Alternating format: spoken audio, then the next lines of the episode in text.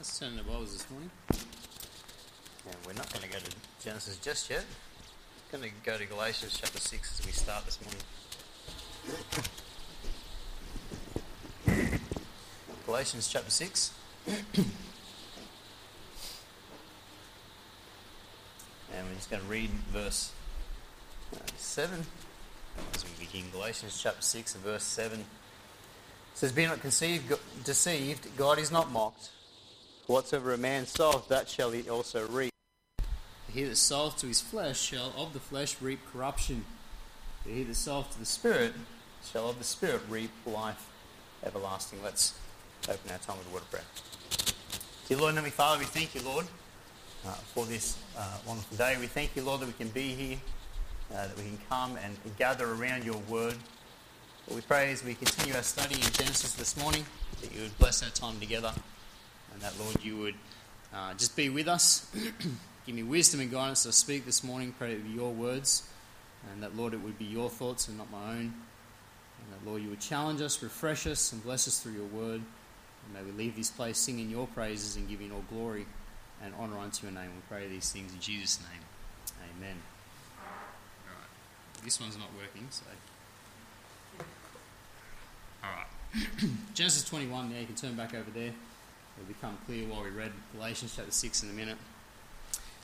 Genesis 21. If you remember last Sunday evening, of course, we, we saw God's word come to pass. After all those years of waiting, God finally uh, brought to pass his word. God blessed Abraham and Sarah with a son in their old age, the son Isaac. And we saw that that blessing, of course, was accomplished by God's word. It was according to his word. It was his immutable counsel. You know, God cannot lie, and so if God says something, it must come to pass. And so God's word came to pass just as he said. It was accomplished by his power, and it was accomplished in his perfect timing. And so Abraham and Sarah welcomed their son Isaac into the world, and we saw them respond with obedience and faith and with great rejoicing. And between verse 7 and verse 8, uh, some years now go by. Let's just read verse 7 again. It says, Genesis 21, we'll start in verse 6. It says, And Sarah said, God hath made me to laugh, so that all that hear will laugh with me. And she said, Who would have said unto Abraham that Sarah should have given children suck? For I have borne him a son in his old age. And the child grew and was weaned, and Abraham made a great feast the same day that Isaac was weaned. And so between verse 7 and 8, there is some years that go by. In verse 8, we're now told that the time has arrived for Isaac to be weaned. And in ancient times, this was an important event in the life of a son. This was an important day, an important milestone. And so in verse 8, we see Abraham makes a great feast to celebrate this occasion, to celebrate this day. And so this was meant to be a time of great joy. It was a, a happy occasion, it was a celebration. But it was all about to be overshadowed by division, resentment, and bitterness that would tear the family apart. And all of this really was the sad result of Abraham's sin back in Genesis chapter 16 when he took Hagar as his wife. And so, in the passage before, before us this morning, we see clearly the truth that sin has effects upon us long after that sin has even been dealt with. Sin brings consequences into our life, it brings, brings pain and grief. It leaves scars, it carries consequences. You know, it is the sad reality that, as Galatians 6 says, we reap what we have sown. And Abraham here is certainly reaping what he has sown as he sees the consequences of his own actions, his sin. And first of all, here this morning, we see is Ishmael's ridicule. Ishmael's ridicule. Look there in verse 8. it says, And the child grew and was weaned, and Abraham made a great feast the same day that Isaac was weaned. And Sarah saw the son of Hagar the Egyptian, which she had borne unto Abraham, mocking. Mocking we see Ishmael's ridicule. Now, as I mentioned in the introduction, in verse 8, Isaac has now reached the age to be weaned. And as I said, according to ancient custom, this was an important milestone. It was around about the age of three. Uh, some commentators say five, but when you look at the Jews, they most of the time this is around the age of three, and so we can assume that Abraham here weans Isaac at this age of three. And he marks the occasion as custom suggested with a great feast of celebration. And with Isaac, this occasion would have been even more special. Even more special because at this time, Abraham no doubt would have announced to everyone present that Isaac was his heir. That Isaac was the promised son. He was the one through whom all those covenant promises that God had given him, they were going to be fulfilled through Isaac. And so at this celebration, he's declaring this unto all those who are present that Isaac is his heir. You know, in light of this, we can begin to understand Ishmael's response in verse 9, can't we? You know, we read here that he was seen to be mocking Isaac and mocking uh, the celebration, the ceremony. You know, by this time, Ishmael is not a child anymore. We need to understand that. Ishmael is a teenager around about 17 years old. In Genesis 16, verse 16, we're told that Abraham was 86 when Ishmael was born. Let's just turn back over there. Genesis 16.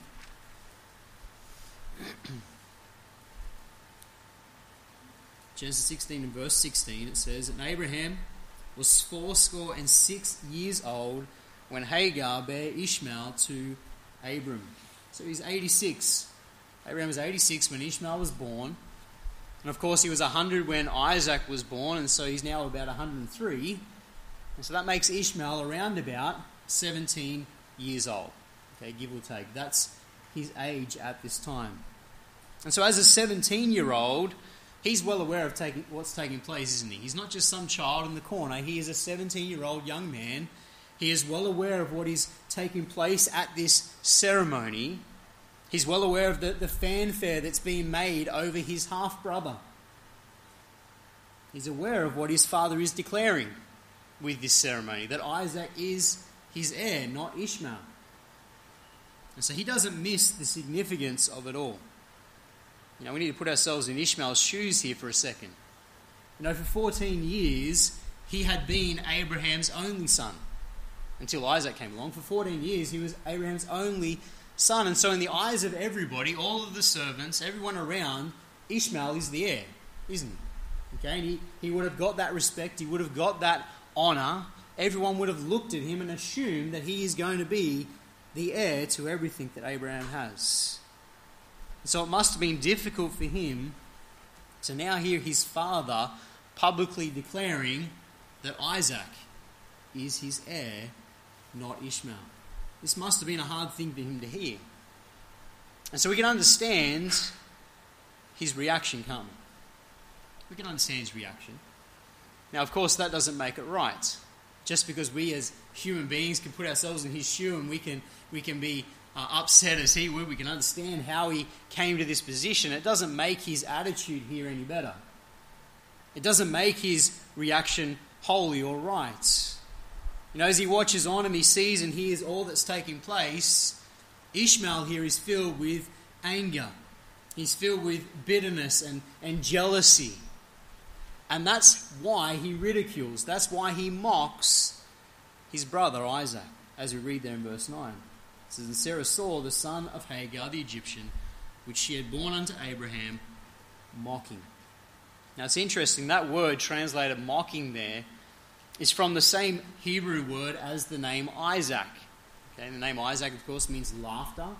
And so it's from the same Hebrew word. It's talking about laughter. But this is not an innocent laughter. Okay, this is a laughter of derision. It's a bitter, sarcastic laugh. In the New Testament, Paul goes as far as to describe it as being persecution. Just turn over there, Galatians chapter 4.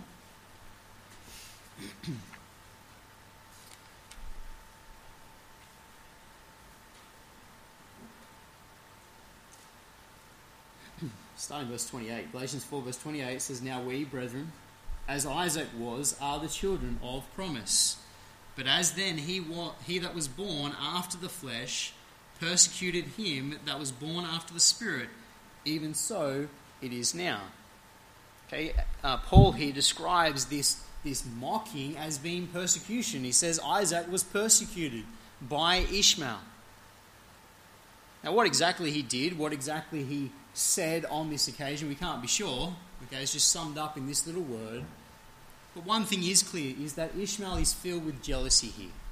And that jealousy manifests itself in bitterness as he mocks his brother, as he mocks uh, the ceremony that's taking place. And his reaction, in turn, stirs up something inside of Sarah. And we see, secondly, now Sarah's resentment. Let's turn back to Genesis 21. Genesis 21. We'll read again verse 9. It says, And Sarah saw the son of Hagar the Egyptian, which she had borne unto Abraham, mocking. Wherefore she said unto Abraham, Cast out this bondwoman and her son, for the son of this bondwoman shall not be heir with my son, even with Isaac. We see Sarah's resentment. You know, for Sarah, this day was meant to be a wonderful, exciting day, wasn't it? You think about it, she's 90 years old when Isaac's born, so she's now 93. This is a proud moment for her, isn't it? This is a proud moment. This is a day of great joy. You know, a, a proud mother watching on as her son is weaned and as he's welcomed by Abraham as the heir of the family. This is a proud moment, a, an exciting day. You know, she's enjoying the day, she looks over and she sees Ishmael. She sees Ishmael mocking her son, mocking the ceremony. And immediately, old feelings of bitterness, old feelings of resentment are stirred up within her. Now, if you remember in chapter 16, it was, of course, her idea, wasn't it? For Abraham to take Hagar as his second wife. Let's just turn back there to the account in chapter 16.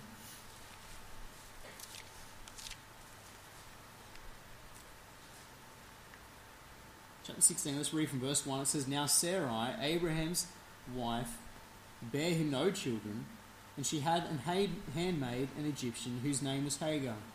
And Sarai said unto Abram, Behold, now the Lord hath restrained me from bearing. I pray thee, go in unto my maid, it may be that I may obtain children by her. And Abram hearkened to the voice of Sarai. And Sarai, Abram's wife, took Hagar, her maid, the Egyptian, after Abraham, Oh, sorry, Abram had dwelt ten years in the land of Canaan and gave her to her husband Abram to be his wife. And he went in unto Hagar, and she conceived. And when she saw that she was, had conceived, her mistress, mistress was despised in her eyes. And so in chapter 16, it was Sarah's suggestion, wasn't it? Okay, that Abraham take Hagar as his wife and go in unto her. And Hagar immediately conceives. And immediately there is contention in the family. Remember this? Immediately there was contention within the family, within the home. Hagar was puffed up with pride because she was able to give Abraham what Sarah couldn't. So she's filled with pride. And then Sarah, she's filled with bitterness and jealousy.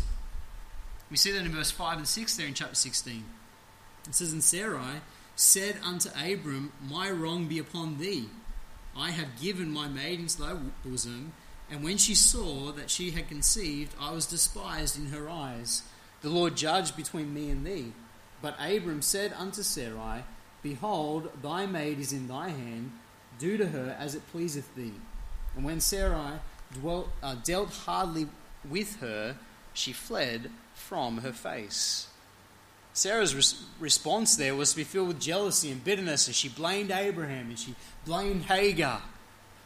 And she dealt harshly with Hagar to the point where Hagar had to flee that terrible home situation.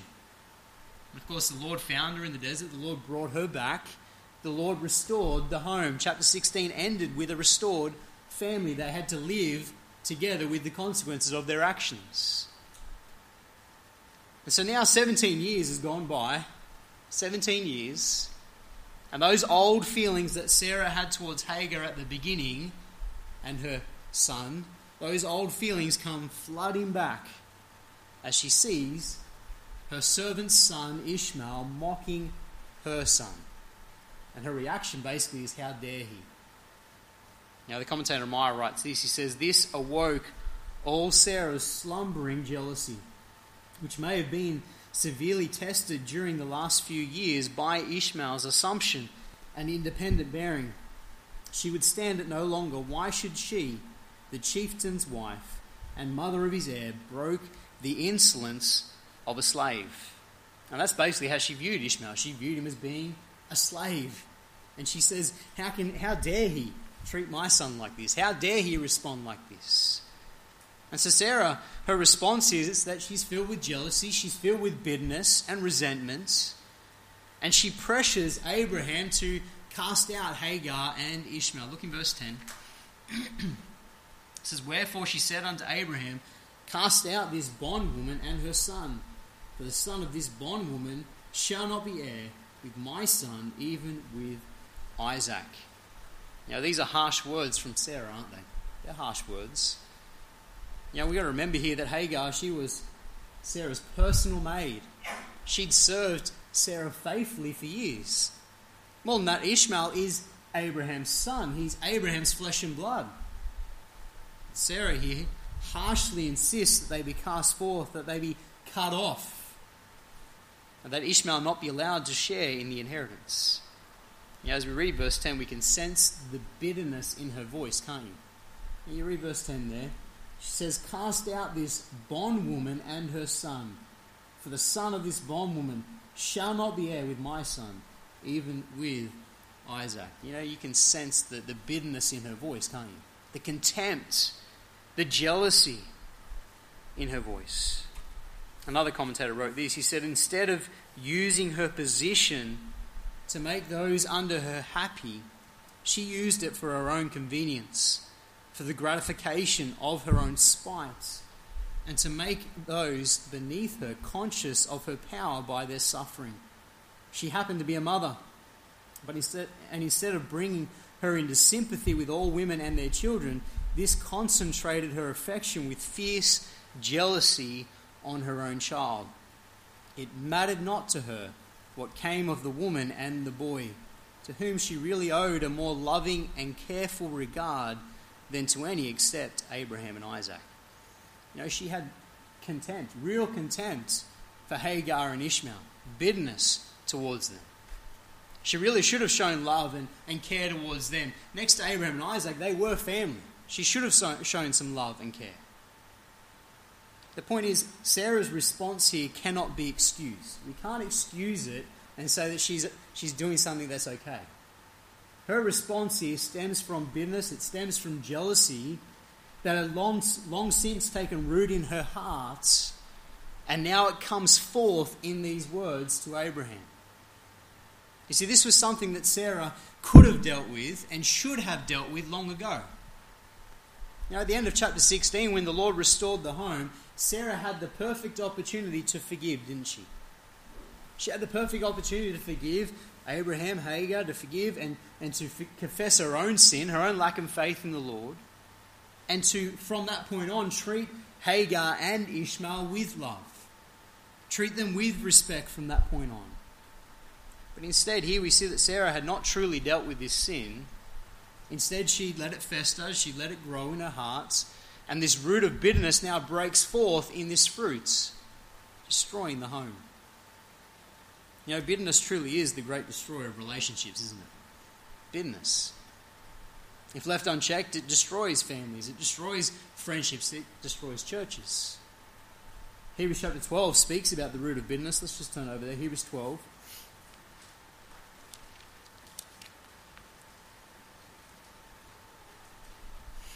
Hebrews 12, verse 15 says, Looking diligent lest, diligently, lest any man fail of the grace of God, lest any root of bitterness springing up trouble you, and thereby many be defiled. The root of bitterness. Now, if not dealt with, bitterness will grow and it will produce fruit in our lives, destroying our relationships with others. That's what bitterness does when it's left unchecked. It's so important that we learn to instead show love and grace and forgiveness, the forgiveness that Christ has shown to us. See, beloved, people will offend us. That's a reality. That's a fact. People will offend. And sometimes we might be the reason they offend. Sarah was. She was the reason Hagar offended her. People will offend, but we need to learn to forgive and forget. to move forward, to respond with love, respond with kindness, even when others mistreat us. Isn't that what Romans 12 talks about? Let's turn over there, Romans 12.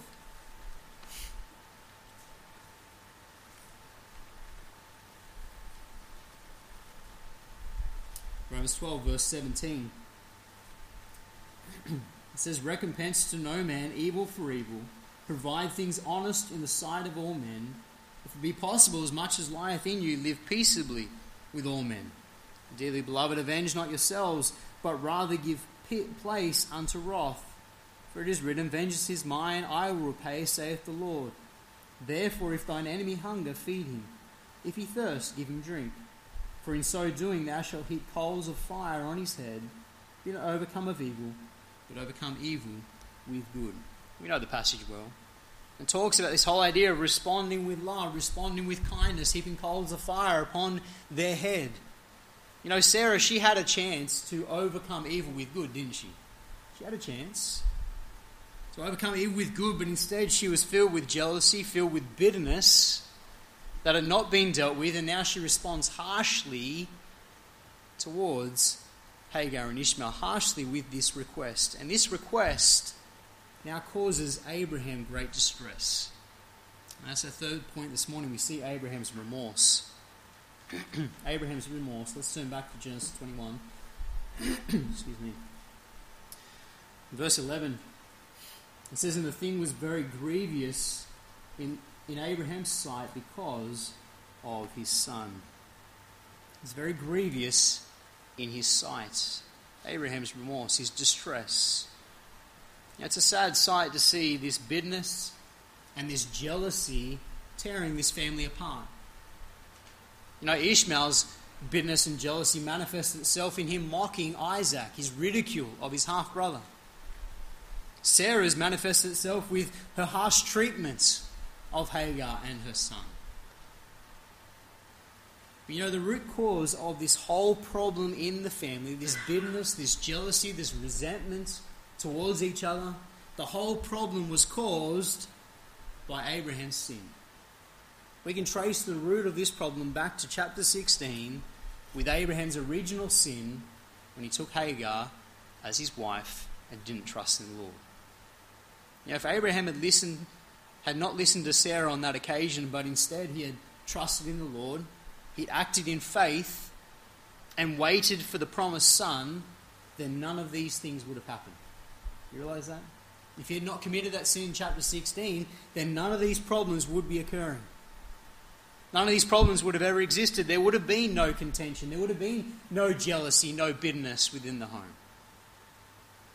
But Abraham had sown to the flesh and now he was reaping fleshly rewards. And for Abraham, this decision made some 17 years earlier, it causes him here a great amount of pain, a great amount of distress. In verse 11 it says, And the thing was very grievous in Abraham's sight because of his son. We read here that the thing was very grievous to Abraham. It causes him a great amount of pain, great amount of heartache. This request from Sarah saddens him. And it saddens him greatly. Why? Because of Ishmael. Because of his son, as it says there in verse 11. Because of his son. Ishmael is still his son. And like any father, he loves his son. He cares for Ishmael. We've seen him in chapter 17 intercede with God for his son. He cares about Ishmael. And so this is a painful thing that Sarah is asking him to do. Commentator Getz writes this. He says, No doubt Abraham thought that the past was dead and buried, that his mistake was forgotten. But how quickly he discovered that it was only suppressed in Sarah's memory and very much alive. When Sarah came running to Abraham demanding that he drive out this maid and her son, he was greatly distressed. He was grief stricken, depressed, and once again filled with remorse. Wouldn't the past ever go away. You see, Abraham was learning that sad truth that sin carries with it lasting consequences. Sometimes the consequences are immediate, and other times they're down the track, they're down the road where the consequences come. The heartache, the pain, the distress of sin. See, sin even when it's dealt with, can still cause us pain. It can still cause us distress. Yes, God has forgiven us, and that's a wonderful truth, isn't it? When we sin, we confess our sin, and, and God forgives us. He restores us to fellowship with Him. But sin brings with it scars, it brings with it consequences. Consequences into our lives that by grace we're going to have to learn to deal with, aren't we? We sinned, and these are the consequences of those actions. And we have to learn to deal with those sins, those consequences, sorry, as they come. Sometimes we have to learn to live with those consequences of our actions. And that's the case here for Abraham. A sin from 17 years ago is now reaping its rewards. It's coming home now. All the consequences are all coming home. And it causes him great distress. You know, the wonderful thing that we see here in chapter 21 is that Abraham responds on this occasion with maturity. He responds with maturity to the situation. You see, in chapter 16, Abraham had not responded with maturity at all. He had not responded in the right way to Sarah's jealousy and bitterness. Let's go back there, chapter 16 and verse 6, and see his response the first time round. Genesis 16 and verse 6. Verse 5 it says, but, And Sarah said unto Abram, My wrong be upon thee. I have given my maid into thy bosom. And when she saw that she had conceived, I was despised in uh, her eyes. The Lord judged between me and thee. But Abram said unto Sarai, Behold, thy maid is in thy hand. Do to her as it pleaseth thee. And when Sarai dealt hardly with her, she fled from her face. In chapter 16, verse 6, when Sarah comes complaining about Hagar and, and her son, okay, that which is conceived, when she comes and complains, Abraham responds in the wrong way. Abraham basically says, I don't want anything to do with it. You do what you like to Hagar. You do what you like, you deal with it. You know, as the head of the home, he should have responded by taking the spiritual lead. He should have responded by rebuking Sarah for her sinful response, for her actions. But said he just allowed Sarah to treat Hagar terribly, treat her however she wished, to the point that Hagar fled the home. You see, this time around, Abraham doesn't just take Sarah's advice. Sarah comes and she's filled with bitterness and jealousy, and she says, Cast out the bondwoman and her son. But Abraham doesn't just straight away take her advice. This time, he seeks the Lord. This time, he faces the problem square on. He doesn't shy away from it, he faces it square on, and he waits upon the Lord for instruction. And of course, God did not forsake him, did he? In Genesis 21, verse 12, we see the Lord's response. It says, And God said unto Abraham, Let it not be grievous in thy sight because of the lad, and because of the, thy bondwoman, in all that Sarah hath said unto thee, hearken unto her voice. For in Isaac shall thy seed be called, and also of the son of the bondwoman will I make a nation, because he is thy seed. In verse 12, we see the Lord now speaks under Abraham. Doesn't disappoint. He comes and he speaks to his servants. And he gives Abraham some instructions as to what he should do. And the Lord tells Abraham basically, He says, Do as Sarah has asked. Put out the, the bondwoman and her son. Do as Sarah has asked you to do. And the Lord says to him not to be distressed, not to be concerned about Hagar and Ishmael. God says, I'll take care of them.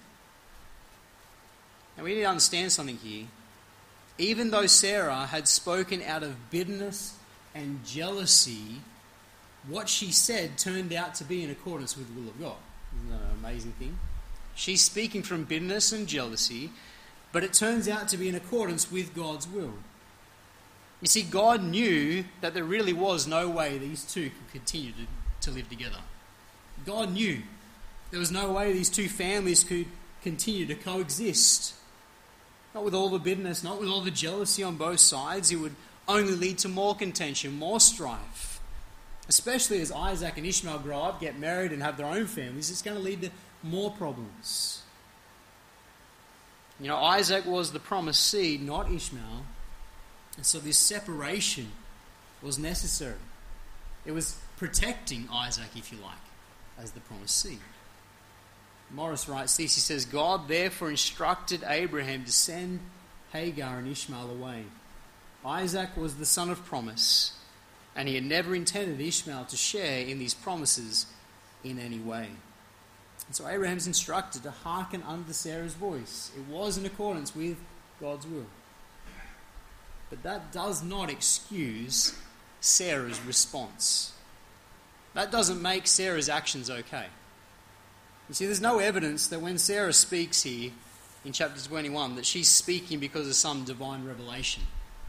Okay, she's not speaking because God has revealed this to her and she's saying it in, in revelation from God to Abraham. No, she says this out of jealousy and bitterness.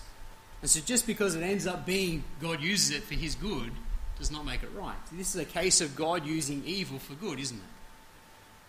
One commentator wrote this It's not necessary to acquit Sarah of all personal vindictiveness or to consider her as acting from the best and highest motives merely because God commanded Abraham to hearken unto her voice. This may be only another instance of evil overruled for good. Indeed, that's what's happened here. God overrules evil and he uses it for good. And so God would use the casting out of Hagar and Ishmael to protect Isaac, to protect the son of promise, his inheritance. You know, at the same time that God tells him to do this, God gave Abraham the assurance that he'd take care of Ishmael as well. We saw that in verse 13. It says, And also the son of the bondwoman will I make a nation, because he is thy seed. God gives Abraham a promise. He says, I'll still take care of Ishmael, and he will still end up being the father of a great nation because he's your seed. And in verse 14, we see Abraham now responds by obeying the word of the Lord. Look in verse 14. It says, And Abraham rose up early in the morning and took bread and a bottle of water and gave it unto Hagar, putting it on her shoulder and the child, and sent her away and departed and wandered, and sorry, she departed and wandered in the wilderness of Beersheba. We see Abraham now, the next morning, he obeys. He sends Hagar and Ishmael away with bread and with a bottle of water. Now, when we consider Abraham's vast wealth, this does seem a little uncaring, doesn't it? That all he gave her was a bottle of water and some bread for the journey ahead. It does seem to be a little uncaring. But we need to remember that God had promised, just promised, to Abraham that he would take care of them. And so Abraham here is trusting in the promise of God, isn't he? He's trusting God to take care of them. And we can also safely assume that Abraham here is giving them sufficient supplies to make it to the next settlement. Okay, he's given them enough water and bread to make it where they need to go, the next well or wherever it might be. And so it's only because they become lost in the desert that the supplies run out. But God keeps his promise to Abraham and he provides for Hagar and Ishmael there in the wilderness. Look in verse 14 again. It says, And Abraham rose up early in the morning and took bread and a bottle of water and gave it to Hagar, putting it on her shoulder and the child, and sent her away. And she departed and wandered in the wilderness of Beersheba.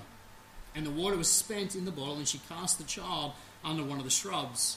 And she went and sat, sat her down over against a good against him, sorry, a good way off, as it were a bowshot. For she said, Let me not see the death of the child. And she sat over against him and lifted up her voice and wept. And God heard the voice of the lad. And the angel of God called to Hagar out of heaven and said unto her, What aileth thee, Hagar? Fear not, for God hath heard the voice of the lad where he is. Arise, lift up the lad, and hold him in thine hand, for I will make him a great nation. And God opened her eyes, and she saw a well of water. And she went and filled the bottle with water, and gave the lad drink. God was with the lad, and he grew and dwelled in the wilderness, and became an archer. So we see the Lord here he kept his promise, didn't he? Hagar and Ishmael, they wander in the wilderness, the supplies run out, and Ishmael is near death. He's under a shrub, protected from the hot sun, but he's near death. And God heard their cries. God sends his angel to comfort them. God opens her eyes to see this well of water. God kept them safe. God provided for them in their hour of need. And Ishmael, as it says in verse 20, he becomes an archer dwelling in the wilderness and he eventually ends up marrying an Egyptian. Verse 21. And he dwelled in the wilderness of Paran, and his mother took him a wife out of the land of Egypt. And so he grows. He becomes this, this archer living in the wilderness. He gets married. He has a family. of his own. According to chapter 25, he ends up with 12 sons. And those 12 sons become the foundation of the great nation that God promised unto him. And we know this nation today is the Arab nation. It's the Arabs. And of course, the conflict between the Jews and the Arabs is still a consequence of Abraham's sin in chapter 16, isn't it? The consequence of his sin is still going on. We see that conflict today. And it's all traced back to chapter 16, where Abraham sinned against the Lord. But you know, the passage before us this morning, we see the truth of Galatians chapter 6, don't we? Let's just go over there again. Galatians chapter 6. Galatians 6, let's read verse 7 days. We started this morning. Galatians 6, verse 7 Be not deceived, God is not mocked. For whatsoever a man soweth, that shall he also reap. For he that soweth to his flesh shall of the flesh reap corrupt, corruption. For he that soweth to the Spirit shall of the Spirit reap life everlasting. Now, we will reap what we've sown. That's the sad reality, and that's what this story here this morning teaches us we reap what we've sown. If we've sown the flesh, then we will of the flesh reap corruption. You know, sin leaves scars. Sin brings consequences into our lives, and sometimes those consequences are, are long down the road. They're not immediate. And that's why it's so important for us to sow to the Spirit, isn't it? It says there in verse 8, sow to the spirits so, but he that soweth to the Spirit shall of the Spirit reap life everlasting. We need to sow to the Spirit. We've talked about this extensively, haven't we, with Abraham and Lot, and we talked about it in Romans chapter 6 as well. The fact that we need to walk in the Spirit, not in the flesh. Walk by faith, not by sight. Because when we walk by the, in, the, in the flesh, this is what happens, isn't it? We end up in sin and end up with these consequences coming into our lives. You know, the sad reality is that we all do sin. There are times when we all walk in the flesh. We're human. We cannot escape that fact. And we cannot escape the fact that consequences are attached to those sins as well. Beloved, when those consequences come, we must, like Abraham, respond with maturity. With spiritual maturity. Like Abraham, we need to look to the Lord and respond by dealing with it as he leads. Commentator Getz summed it up well. He said this if you are a human being, face the fact that because you are, you have no doubt done things that will create problems in the future. When those problems arise, remember Abraham. Consult God's word. Remember first that God forgives the past, then face the problem head on. Change what you can, and then learn to live with what you cannot change. Now, that's the reality. Sin has consequences, problems come, we have to face it head on with spiritual maturity and seek the Lord's wisdom as to how we're going to deal with it, how we're going to respond. We also need to ask for wisdom that we don't make those same mistakes going forward, that we learn to walk in the Spirit and not in the flesh. Let's close in word. Dear Lord, Heavenly Father, we thank you for your word this morning. And Lord, I pray you help us all to realize, Lord, that when we walk in the flesh, we reap of the flesh. There's consequences that come, and sometimes they're immediate, sometimes they're down the track.